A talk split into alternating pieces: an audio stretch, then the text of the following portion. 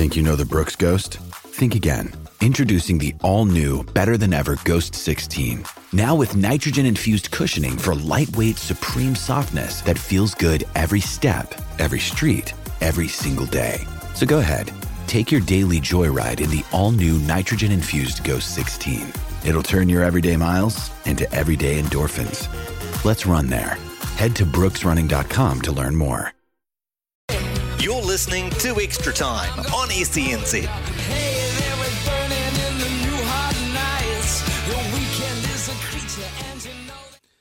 This is SENZ 27 away from 8 o'clock. Ricardo Ball with you on extra time, and it is time for uh, That's My Team. And the team we are profiling tonight is the Canberra Raiders uh, with John Sharkey III from the Blake and the Pork podcast. Uh, g'day, John. How you doing, mate? Thanks for joining us. Uh, I'm doing well. How you doing, Ricardo? Yeah, good. Thanks, mate. I, I just want to double check because now I've heard the accent. You know, this is about the Canberra Raiders and not the Las Vegas Raiders, right? Yes, uh, uh, I'm. I'm actually quite happy about that because uh, I grew up hating the Las Vegas Raiders or the Oakland Raiders or the Los Angeles Raiders, wherever they were. I'm, I grew up in Philadelphia, so yes, I am uh, an American in a strange land here. yeah, yeah. Oh, you be you still hurting after the Super Bowl as well? I, I thought I thought the Eagles had that wrapped up. Yeah, we're. How about we agree to never speak about that game again? I'm. Uh, I'm not quite. Uh, it's still a little too soon. The wounds are a little fresh. I uh, I was on kind of borderline turning into the Joker watch for a minute, but I think I've I've come down from that. So we'll uh, let's just let's agree to never speak about that game again. All right, Ricardo. sounds sounds good to me, John. Let's talk. Let's talk another green machine then. Uh, let's talk sure. uh, your, your your Canberra Raiders. Um, I mean, obviously you're not born and bred in Australia. So when did you uh, uh discover rugby league, and when did you start following the Raiders? Well, I moved to Canberra at the end of 2009. My wife uh, spent most of her life here, so we moved here. Yeah, just 13 or you know 13 or so years ago, and I at the time I was still grappling with visa things, so I couldn't really work a full time job. So I kind of just uh, became obsessed with rugby league very easily. Um, I'm kind of a sports fanatic when it comes to uh, you know other realms of the world. So it was really just an easy thing to slot into. Yeah, all right, and so, and, and so 2009. I mean, uh, you missed the, I guess, what you call the heyday. I mean, I, I, you know, remember the great Canberra team when Ricky Stuart was uh, was running things at halfback with Laurie Daley and Bradley Clyde and Johnny Lomax and, and, and Brent Todd and those kind of guys. Um, uh, so, I mean, from you, your introduction to the Raiders was it just because you were living in Canberra? You didn't kind of shop around your fandom at all? Oh, you know, I'm, I'm a big supporter of, you know, you support the team from the town you live in. There was no way I was going to be, you know, even my name would suggest I might be a Cronulla Sharks fan. No, nothing like that. I live in Canberra. That's where I'm from. Those are my team. I mean, that's my team. Those are my dudes. So that's kind of how I've always lived. All right. Well, I mean, now that you've embraced rugby league, you know, you've been a fan for the best part of 14 years of, of, of the Canberra Raiders. Who, if I had to ask you for your top three Raiders um, in that 14 years, who would they be? In the 14 years, they would probably mm. be kind of off the beaten track guys. Like my first love was Terry Campese. I mean, he really he sucked me into the team early. Uh, you know, the first year I really followed Jarrod Croker was just a young lad. You know, he was a rookie. Uh, so um, I don't know. Uh, Daniel Vidot was another one from that 2010 team that was just a flash up and down the wing. So I kind of look on that era with uh, rose tinted glasses or green tinted glasses, if you will. Um, but over the years, you know, you know, it's such a small city. Canberra treats the Raiders kind of like we treat a high school football team in the United States. It's it's very localized. It's very community based. I go out, I see Jordan Rapana at Woolies like once a week. You know, I see these guys around. So they've just kind of become, you know, just staples of the community. So they're all they're all my dudes, and you know, I just I, it's hard to to pick out three, but I I think I I nailed three that kind of that hooked me in early. Mm, all right. Well, you know, you, you, like guys with a bit of flash and a bit of dash. Uh, in, in, the off season, you've lost Charnze Nicoll-Klokstad to the Warriors. You've yeah. lost Josh Hodgson to Parra, although you didn't have him much last year, so it almost feels like not so much of a loss. And Ryan Sutton's gone to the Dogs. Adam Elliott's gone to the Knights. On the flip side, you've brought in Danny Levi, who gives you some cover at hooker, and Pasami Saulo from the Knights as well. Um, and you've you've brought on and a couple of kids into the team as well.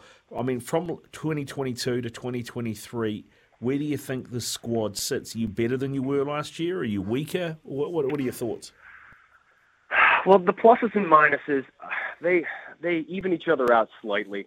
I'm really sad to see Charnze go, but for the most part of last year, he wasn't playing first grade anyway. Because Ricky does the thing where if you kind of sign your future away, you're uh, you're banished to reserve grade, mm. and uh, I don't know. And he gave Xavier Savage, you know, God bless his uh, his broken face right now, but uh, he's he's got he had a lot of he showed a lot of ability last year, and it was really good to see him flourish. So that that position, you know, I think we might.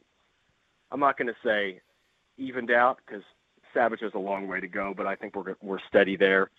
Uh, Levi, he really showed me a lot. I mean, the game was pretty bad this weekend. I mean, against the Bulldogs, but he showed me that he's going to be kind of a steady hand at number nine.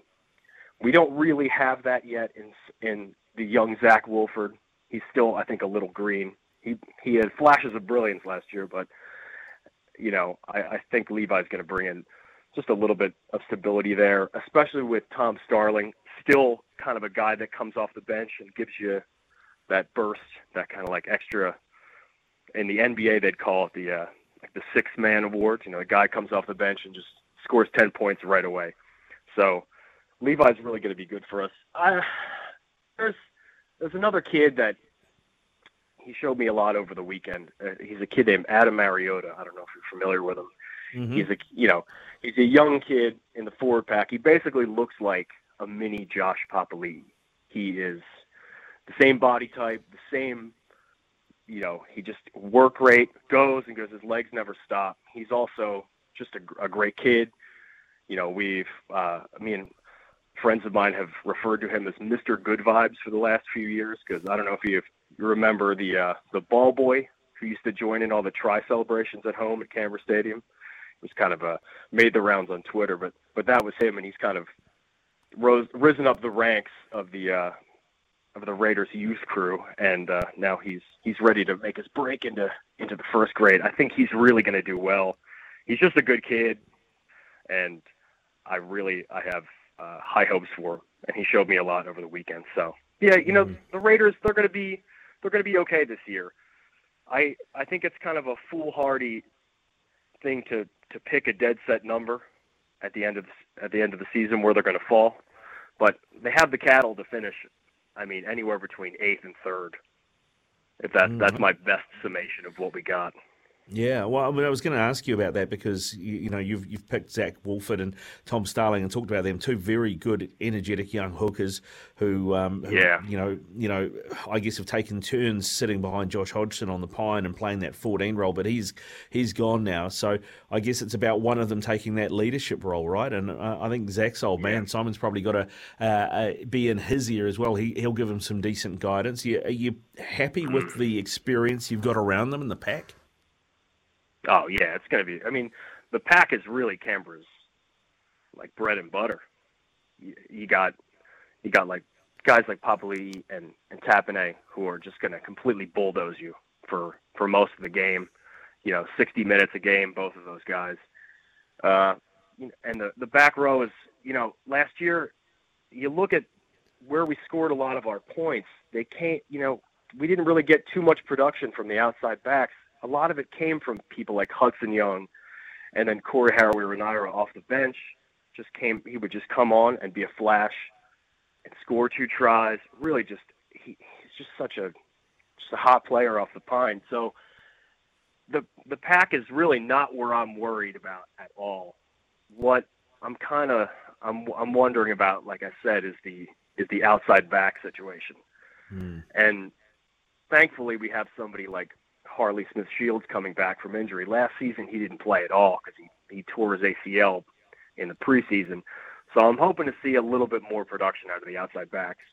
You know, just may, I don't want to say a little more orthodox uh, offense because the Raiders they kind of always played chaos ball, but you know they love that that kind of uh, X factor game. But it would be I, I think that with Harley Smith Shields coming back into the into the group, that we're going to see a little bit more production from the outside backs. Yeah. Okay. Um, whereabouts? Uh, where where do you sit on Ricky Stuart, the coach? I mean, he's been there for a long, long time. he's won a premiership, obviously, previously with the Roosters. He's been the New South Wales coach as well. Um, but you know, Sticky, I, I feel like you know he's a love him or hate him kind of guy, and there are I'm sure there are fans that are thinking, well, you know, he where are we going? He, he kind of gets them gets the Raiders to a certain point and then no further. And and then of course he has that demeanour. He reminds me a little bit in terms of the way he deals with the media of Bill Belichick, like he's an Aussie Bill Belichick. I don't know what you make of that, but yeah. Um, where, where are you with with Ricky Stuart? Look, I can't. You know, I, I live in Canberra, so if I say anything bad about Ricky Stuart, he's probably outside my house right now, like listening to this. And uh, I mean, I see him every time I go to my son's football club. He's always there. Uh, he's kind of a ubiquitous Canberra figure. Uh, it's you know the Bill Belichick.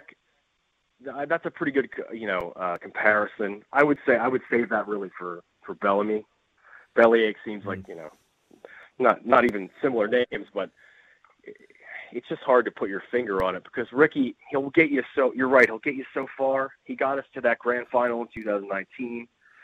And some will say that we were kind of jobbed out of that. And I'm one of those people. I was at that game. You know, that call goes in either way. We could win that game, you know, nine to eight or something weird like that. There wasn't much time in there. So I think if he wins that game and we win that grand final, his legacy is changed a lot in the way that people talk about him. And yes, he can get you to a certain point in the postseason.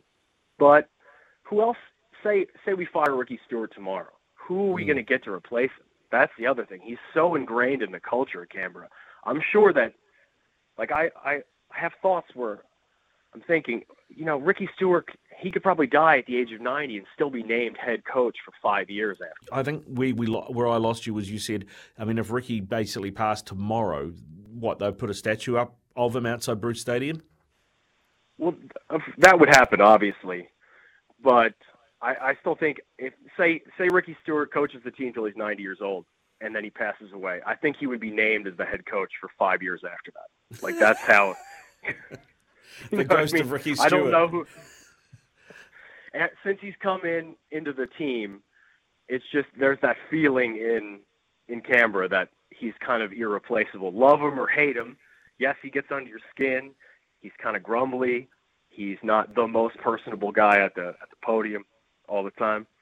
But you know, he does he does elicit that response from players that will like some players will run through a brick wall for him.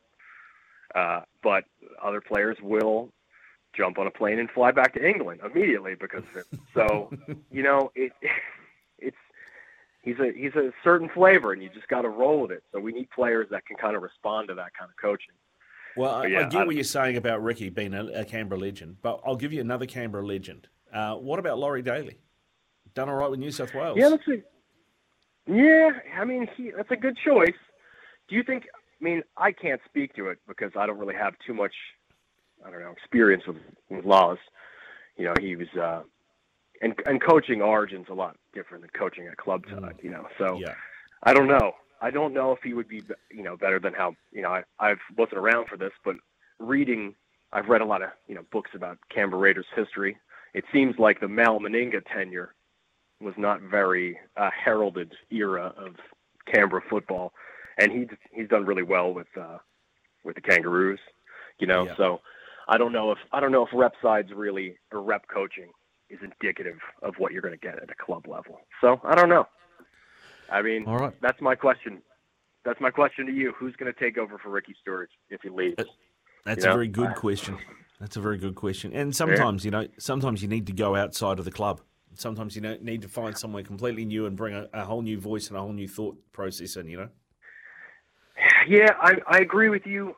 It's hard in Canberra again. It's kind of like a, you know, it's a very uh, old school, old boys network in Canberra. They like to they like to hire in house and look after their own, which I I respect. You know, as a Philadelphian, that's how we treat like every aspect of our lives. So, um, but yeah, you're right. You're there's going to be a day when they're going to have to look a little further afield than just ex players. I don't know. A name that comes to mind that that maybe would be good for the job. Somebody like John Morris. You know, I think he did a really good job with the Sharks, with that baby Sharks team at the end of uh, two seasons ago. He really got them in a good spot for Fitzgibbon to take over. So he's a name that that comes to mind immediately. I don't know. It's it's hard. I know Blake, my uh, Blake and the Pork compatriot. He loved banding about the idea of Justin Holbrook maybe coming into the uh, into the fold, but I don't know. He hasn't done too uh, too flash shot with this Titan. So No, they, they need a bit of work, the Titans, that's for sure. All right, John. Yeah, hey, before before before um, well, before we go, I, I've got a couple more questions for you, and one of them I don't know how you're going Sure. to answer this one. one player, one player at the club that you would happily drive to another club because you're like, I, I, we don't need you here. Ah, this is a tough question because I, you know, like I said, I see them everywhere. I, you can't escape Canberra Raiders in the city. They were at my daughter's school this week. You know, I see them at Woolies. Uh, sometimes I look in my backyard and one of them is is rummaging around in my trash. It's just they're everywhere. But um, you know, I think if I had to drive one, I, maybe I wouldn't drive him to another club. Oh, uh, maybe Emre Guler. Not because I think he's a bad guy or even a bad player, but have you seen his haircut? Did you see that thing? It's terrible. It's terrible. That so, yeah. So maybe, maybe I won't drive him to another club. Maybe I'll drive him to a barber. Yeah, maybe that's that's the go. All right, John. Hey, listen, I appreciate your time, man. I really, really do. Thank you very much for coming on and talking uh, your Raiders with us. Keep up the good work at the Blake and the Pork podcast, and I uh, hope you enjoy your 2023 season, eh? Thanks, bud. Thanks Ricardo. Thanks for having me. Uh, anytime. Give me a All call. right. Yeah, will do. Good stuff. John Sharkey the third there with us, talking Raiders for That's My Team. You can catch him on the Blake and the Pork podcast as well. This is SENZ Extra Time. We are nine away from eight.